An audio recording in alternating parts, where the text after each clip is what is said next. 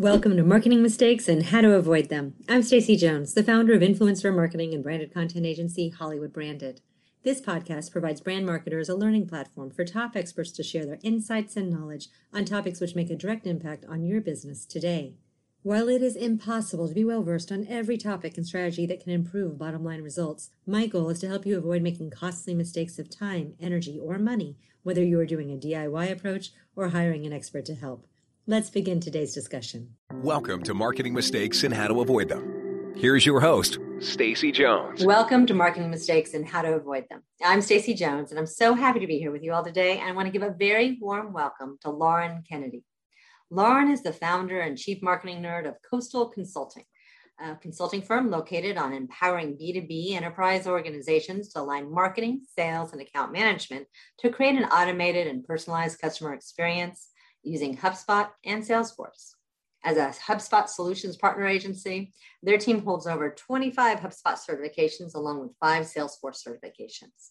And Lauren is super passionate about creating efficiency with data and streamlining marketing and sales teams' efforts to most effectively land the client.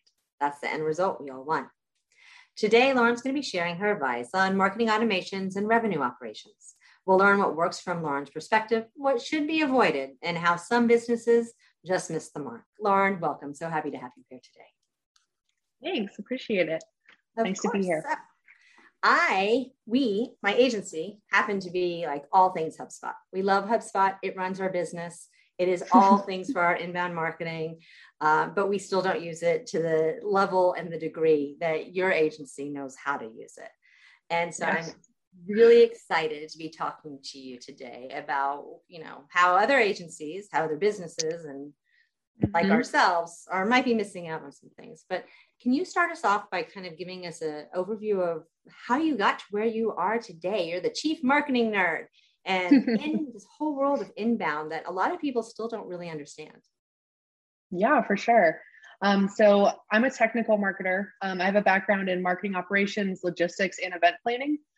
So marketing automation was kind of born out of a weird combination of those three in my past. I really got into marketing automation when I started sending pre-event emails for trade shows. I was a trade show events manager. And I really caught the email marketing and marketing automation bug. And from there, I started learning everything I could about HubSpot and Salesforce and freelancing and working with so many different organizations across industries to really master the systems.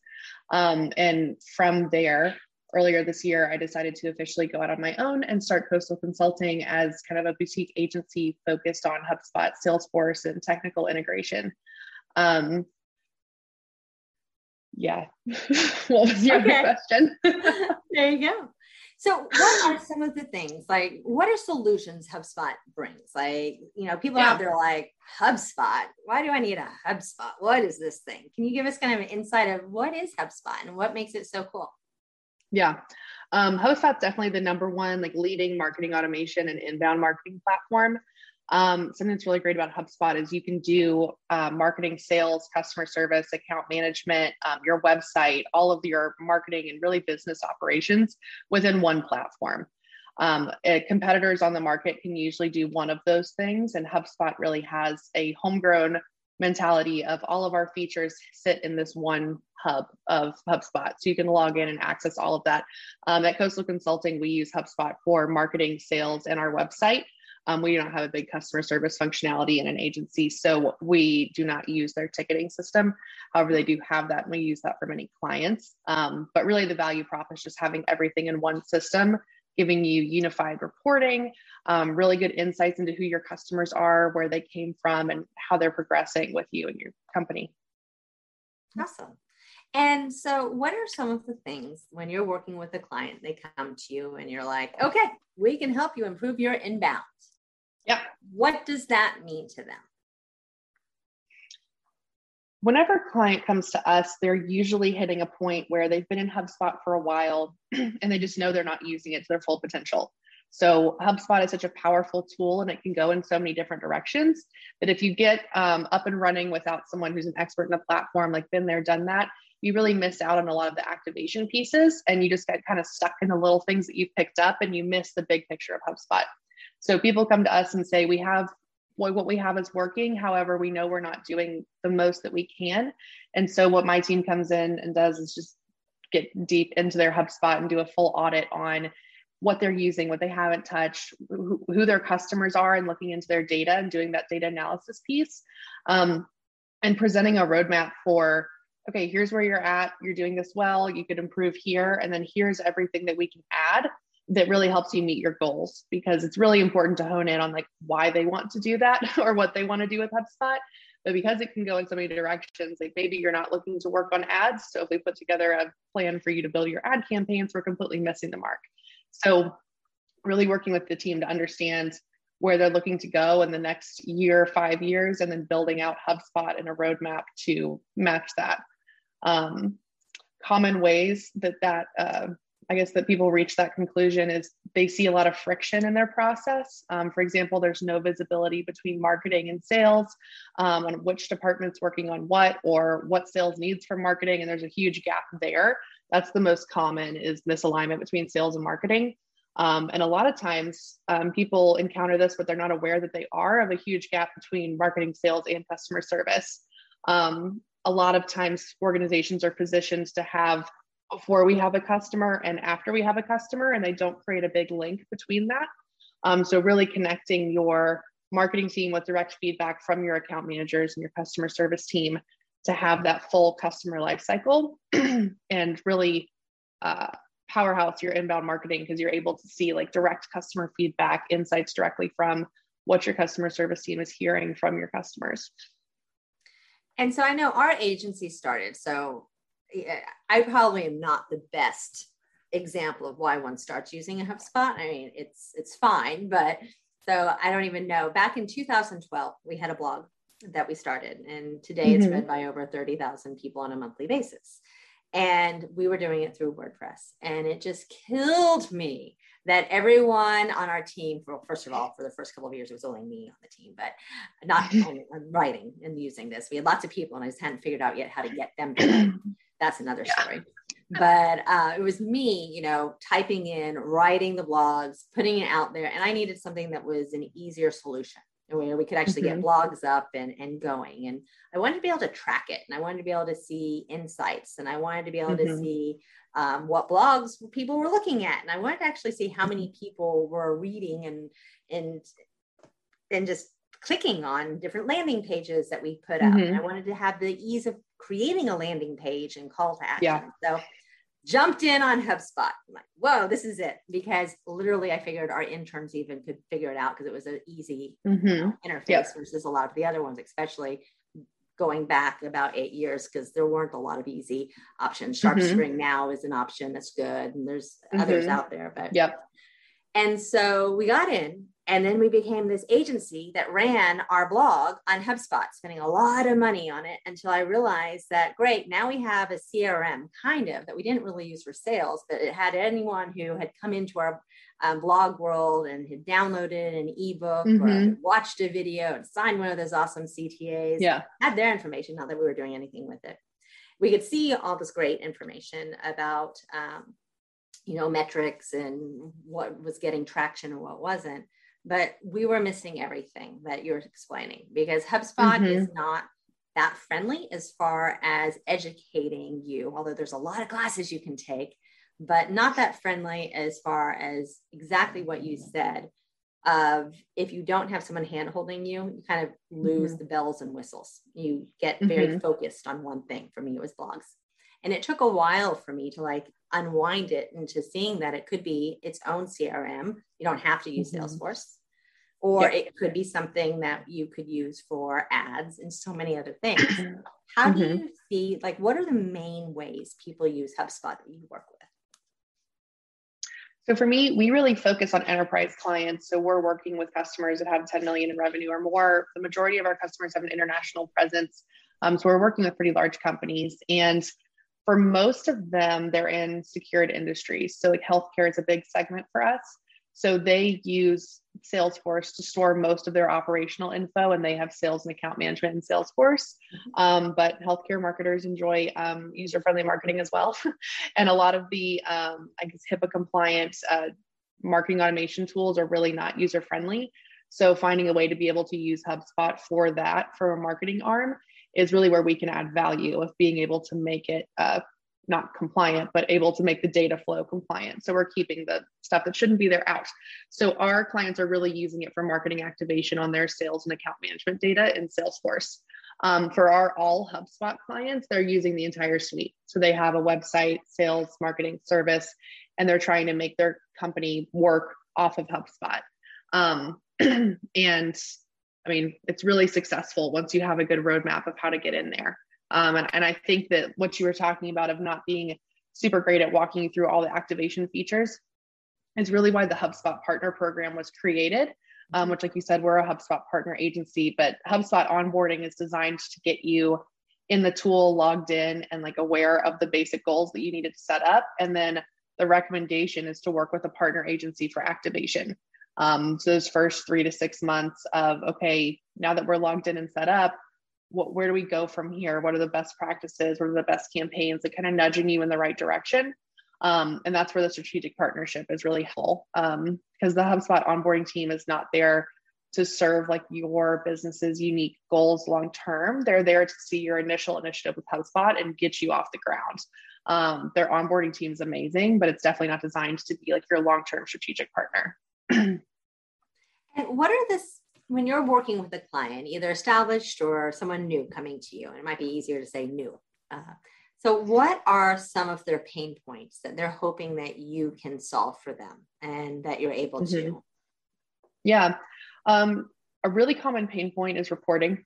We don't know what's happening or how to build these reports. So insights into what's going on is a big one. Another one is automation. So automation is such an interesting word. Like there's such a negative connotation that comes with it of like, oh, what does automation mean? Does it mean that we're taking away my job? Stuff like that often pops up with end users. And then there's the question of how do we start automating? And that's usually the big one of, we know that automation's the future. We know that's where we're going. So we're going to be, but like, how do we start? What's our first step? And so when you look at your entire organizational process and you're like, all right, what in this can be automated? A lot of people just get stuck, because there's so many different places that you can start, different like avenues to take to achieve that end goal.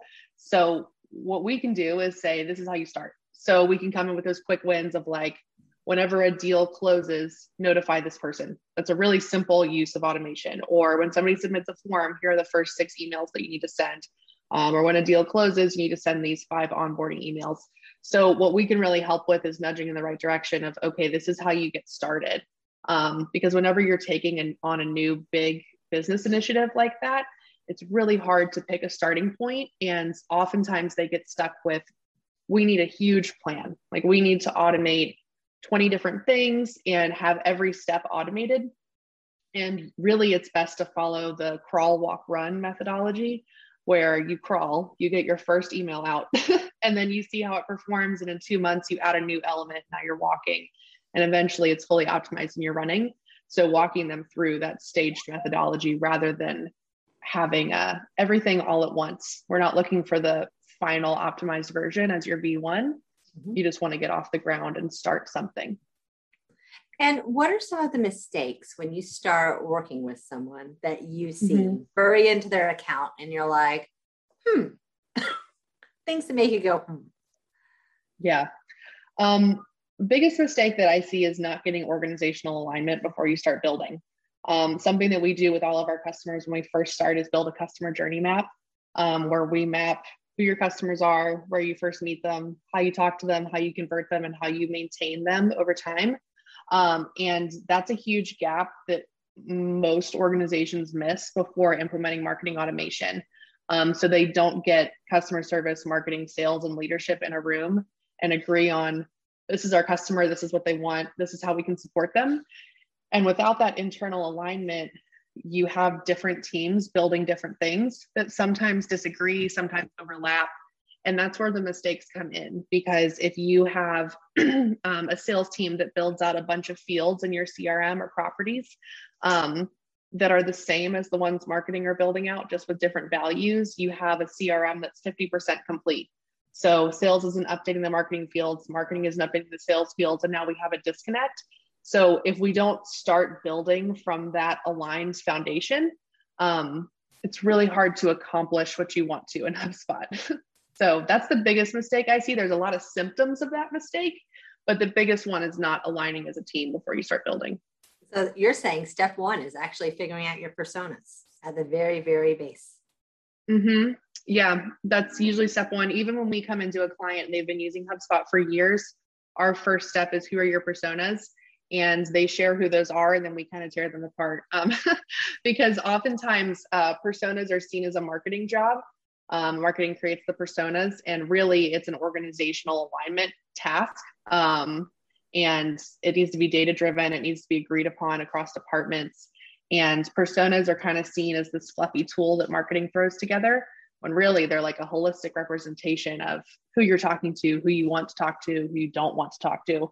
So we go through and do a data analysis of, okay, of your closed deals in the past year, these are who these people are. So we want to work backwards from there to build lead scoring, to build personas, and really work on that first touch of they come in through an ad, marketing nurtures them, they go to sales. So we kind of take it bit by bit and optimize as we go. But when we're done, we have this really like robust built out customer journey map that we can build the rest of HubSpot from. So we say, here's your gaps. Here's what we're missing. Here's what we can build. And then it's a really easy visual for the whole company to be working from. And with personas, what is the best way? If you had to give our listeners advice on creating personas, because people are like, okay, it's Jack and it's Jill and they like this and they like that, but it's a lot more detailed than that. Yeah. Yeah. That's what it bubbles up to as far as like the PDF presentations and the graphic design version. But whenever you look at personas, a really great way to look at it is the problem that you're solving for people. So if you have three different products, instead of looking at the vice president, the manager, and the analyst, a lot of times personas are grouped by title. Look at the problem you're solving for them. So if I'm a sales rep and you're offering me an easy way to sell, then that's what I'm looking for from you. But if I'm a manager of people, maybe I'm looking for a better way to track my sales productivity. So instead of targeting a specific title, you look at what do people come to you to solve and you work back from there.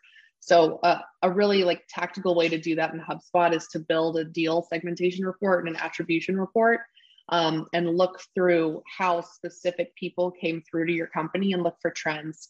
So one demographic thing to do is look at location, where are they in the world or in the country, and then look at their team size, look at how quickly it took them to get through the deal, and you can infer their decision-making power, their eagerness to close, and really factoring in like all of that. So it's a really data-driven conversation. And so once you've had this conversation and you've figured out the data behind it, before the pretty PDF and there's Jack and Jill. But are there areas that you see that sales and marketing just don't agree on when it comes to modeling who those perfect customers are? So I think that the disagreement usually comes from the concept of perfect customers. So whenever you're building out personas, a lot of people go to, this is the ideal of who we want. And really, personas are meant to be a representation of the spectrum of who you're talking to. So something that a lot of companies miss is creating negative personas. So yes, we really want to talk to this like executive decision maker, but we're also talking to this analyst that has nothing to do with our company right now. And so you want to build out these personas of who's actually talking to you and who's listening. So you can work backwards to say, okay, if they're this negative persona, how do we educate them or nurture them to be a positive one as they go through and like mature with your company messaging. So I wouldn't say that there's a huge disagreement between sales and marketing because they kind of own their own piece of it. There's just a disagreement on who are we talking to, because marketing sees more of those people than sales, ideally, because if we're using proper lead qualification and lead scoring, sales doesn't ever see the negative personas. So that's why it's really great to have data-driven conversations, because then you're saying, well, we're not really disagreeing on anything. This is just kind of like the facts of what we're looking at here. And beyond personas, you've had the meeting, you have the perfect positive and negative personas built out. Yeah. What is it then that is kind of the next step to try to dial in HubSpot to make it work for your agency or business or brand? I lead with agencies, you know, I'm listening here too. Yeah. So once you've built out your personas, it's really important to then build out an infrastructure that can identify them. So if we've defined who our persona is, we need to then figure out, okay, what's our fastest way to figure out who we're talking to? Because you build out your personas in HubSpot, there's a field for that. And then you then say, okay, what makes someone this persona? What's an indicating quality that they should be placed here? And you start to figure out that information, and you can kind of build a roadmap for marketing. So if we say, once we know these 6 things about a person, we can determine their lead score, their likeliness to be a customer, and their persona. And so marketing now has these 6 attributes to figure out.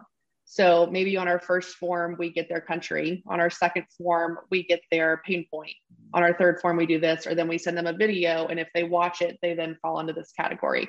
So we just give marketing a task of figure out these 6 things before they get to sales. And that's where you can start getting really, really have like valuable personas that are applied in your business whenever you have this tactical approach. So once we've gotten the data to see who is a persona, right? Who is a certain persona, we then start creating content for them. So HubSpot CMS is really great smart content on your website, landing pages, et cetera. Once HubSpot has the cookie and knows who that person is, and we've assigned a persona to them, you can show them specific content when they come to your site. You can deliver specific email nurtures. You can target them with ad campaigns.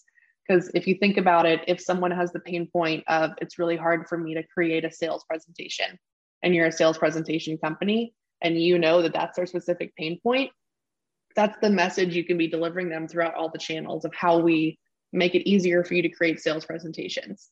But if they're a manager and looking at sales productivity, you can then send that message on all of your channels. So that's how it kind of blends together of building this perfect persona, figuring out how to actually categorize people in that, which is a step that's often missed, and then giving them that really specific message.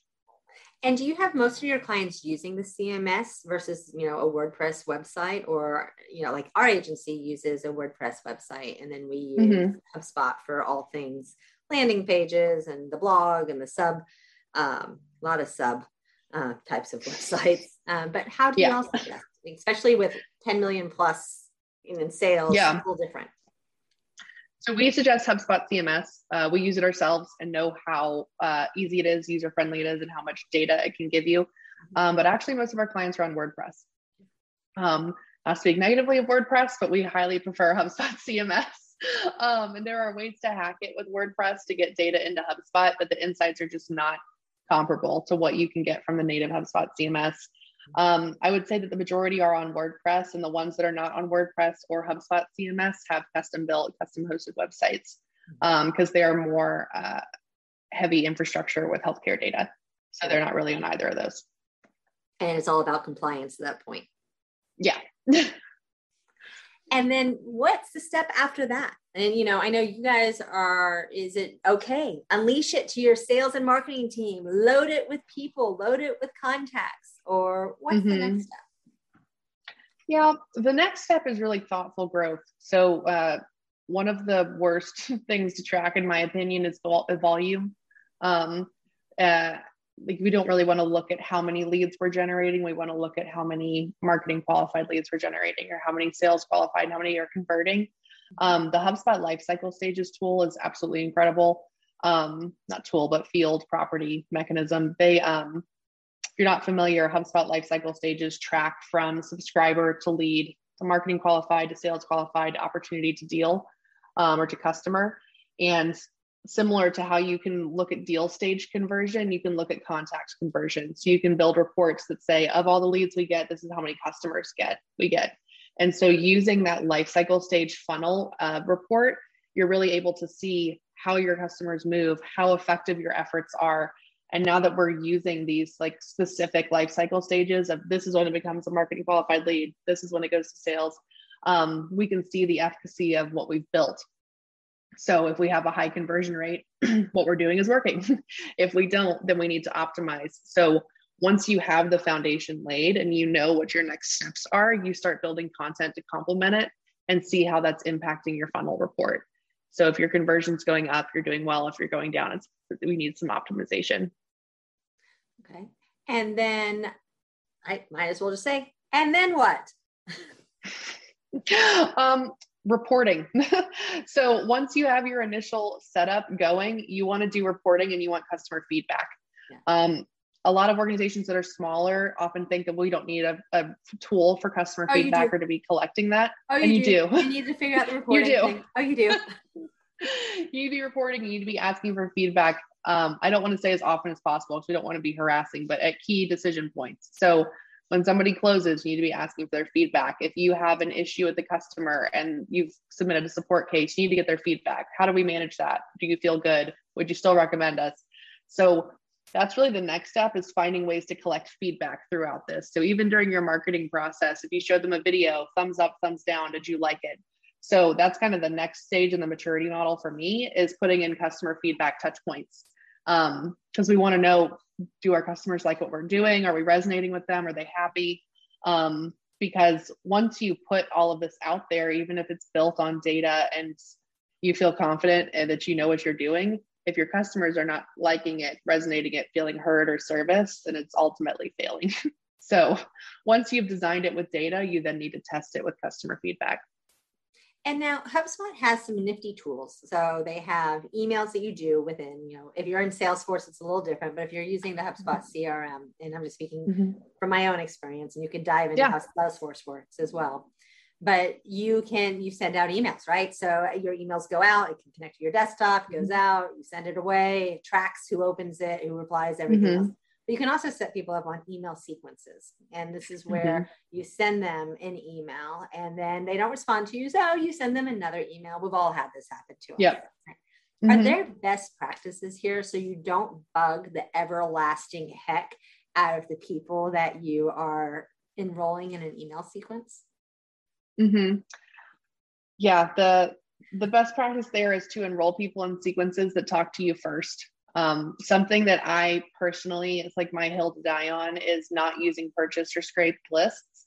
One, it's against the HubSpot user acceptance policy, however, or acceptable use policy, but also it's just not a great user experience. So whenever you use a sequence with someone who expects to be there, you're not going to have a negative response. Like if they came into your website and they say, yeah, contact me, and you email them 3 times, they know that they asked you to do that. If you found their list online and put them in a sequence, I wouldn't recommend doing that because you're creating a negative brand impression. And that's when people get frustrated. So the best way to not annoy people is to make sure that you have consent to contact them first, and then follow up with content that like addresses the need they came to you for. So if somebody comes to my website and says that they want information about personas, and I just like badger them with information about sales automation, I've kind of missed the mark with them. So make sure your content's relevant and that you have like consent to send it. Okay. And consent is a good thing versus getting people who just say, unenroll me. You suck. Yeah. Which is what you're kind of opening the door up to. Yes. And then what are some other nifty things that you do when you're working with your team? Like with Salesforce as an example, how does that blend? Because Salesforce is a beast on its own. Yeah. So the HubSpot like Salesforce integration is a super native, easy to use integration. If you have a thing out of the box. So if you're using standard Salesforce objects and like, I would want to say like vanilla HubSpot setup, you can turn it on and run with it. If you're doing anything more complicated than that, it's really helpful to have a roadmap. So something that I always do when looking at the HubSpot Salesforce integration is give each system a job. So sometimes people want to use Salesforce as a data repository and do marketing and sales in HubSpot, or marketing in HubSpot, sales in Salesforce, however you want to dice it. We do job descriptions. So HubSpot's job description is to send emails, manage our ad activity, etc. And Salesforce's job is to facilitate our sales conversations, onboard and manage clients, etc. So it seems kind of silly to give a system a job description, but that's the best way to divide that line internally. And then from there, you kind of match your automation to your system. So if I'm using those two systems, but I want to do task automation for different things that customers would do, If my sales team is in Salesforce, my automation is in Salesforce. So that's the best advice I have at a high level for managing those two systems is really divide roles and responsibilities by system and stick to it. Because you want to be automating in the system you're using tasks for. Reason being that we wouldn't want to put sales task automation in HubSpot if we're using Salesforce is if you're only using HubSpot for marketing, you may change the marketing tool you're using down the road. And if you've built all the automation that's backing your people in Salesforce and HubSpot, you then have to move that to Salesforce or redo it in your new marketing system. And so it's best to just make sure you know what system's doing what, because whenever you're using two tools that have a CRM as the backbone, it can get kind of muddled. And there's also a few things that you need to you can check out our blog, but whenever you're integrating those two systems, there's a lot of field things that you need to make sure that you're making yourself aware of, because there's leads and contacts in Salesforce and contacts in HubSpot. So their default data model is a little bit different. Mm-hmm. So you need to solve for that in the integration too, to make sure that just your data does not get messed up. Well, you set it up as a perfect blog here. So you said you can check out our blog. How can people check out your blog? How can they check out your agency? Yeah, we're at coastalconsulting.co, not .com, .co. And you can go online, LinkedIn, Facebook. We're very active on the internet as a whole. But on our website, we have our blog. We also have a lot of really helpful resources. Our agency very much believes in lifelong learning, and we're big on knowledge sharing. So we don't really have much gated content. We're pretty transparent about new things we're learning from clients, new solutions we're learning, new features HubSpot's releasing. For example, recently they've released the beta test for automatic enrollment and sequences using the workflow tool rather than manually enrolling one contact at a time. What a blessing. Which is a huge development. So we've gotten a few of our clients into that beta test, which is exciting. And you can hear about new stuff like that in our blog. And I will randomly get into really creative moods and create 8 Salesforce blogs in a day. So I'm trying to share as much knowledge as I have with all of our subscribers. That's good. That's the whole thing about, yeah. I think the biggest thing that our listeners still need to take away with tools like HubSpot is that it's for inbound marketing. You have to have content to get the inbound traffic. You have to write blogs, have eBooks, have videos, have something that you are actually getting people who also are lifelong learners or just want to make sure that they solve whatever their boss has challenged them with as a new thing that they need to solve. You have to have that content creation. It just become part of your overall brand. Absolutely. And it's not just content creation, it's content distribution. Which is a big part that people miss of, I created this blog post and now it's out there, but it's really the distribution channels of a blog post can be a thread on Twitter. It can be a video. It can be a few snippets. It can be a social post. So really repurposing your content and driving it throughout all different channels. HubSpot really enables that with their social scheduling tool, their blog, their ads, all of that. So when we do a blog, I'll put it on my personal Twitter and LinkedIn and make sure that I'm sharing that content in different ways. Because you definitely it's easier to click share to multiple networks than it is to keep creating more blog posts. So you want to make sure that you're getting the most life out of your content too. Yeah. And your content, once it's gone out and live once on your social, that doesn't mean you can't revisit. It's not like if someone's not on your Twitter page at that exact moment that you're putting this out, they're not going to find it from 30 days, 90 days, 2 years ago, and if it's still relevant. So you want to keep on breathing life into your content as well. Yes, agreed. Are there any other, couple of things of ways that people could be working better on marketing automation and using these different CRM tools and tasks that they might be missing out on? Yeah. Biggest advice is to standardize where you can. If you have a sales team of 20 and all of them follow their own process, it's going to be really hard to get alignment and automate as a team. So working with sales to understand what we normally do is interviews. So interview 5 different people in different countries and figure out what their flow is and work on creating a process. So from start to finish, this is how we manage sales. This is how we manage onboarding and build those processes. Because standardization naturally breeds automation. So if you can do that, you can really enable your sales team and get your sales team to do the work of four people while not overworking themselves through using automation. Listen to your customers. A lot of people will start a workflow of emails being delivered and never check back up on it. Mm-hmm. Use workflow goals, look at how it's performing, look at your open rates and your click-through rates, and make sure that you're giving content that's like valuable and not driving customers away, but instead encouraging them to listen to you more. Mm-hmm. Yeah, customer feedback is really the heart of marketing automation. You need to make sure that you're in tune to what they want and you're not harassing them with 20 emails a week. And you're also not only talking to them every 4 months. They don't remember you. That makes perfect sense. Well, Lauren, thank you so much for joining us today. I just learned some things, and I'm going to make sure my entire team who's in charge of working and touching HubSpot listens to this specific podcast, because I think you brought up some really, really relevant points. So greatly appreciate all of your insights that you just provided to our listeners and my team today. Thanks for having me. I appreciate it. Of course. And to all of our listeners, thank you for tuning in to another episode of Marketing Mistakes and How to Avoid Them. I look forward to chatting with you this next week.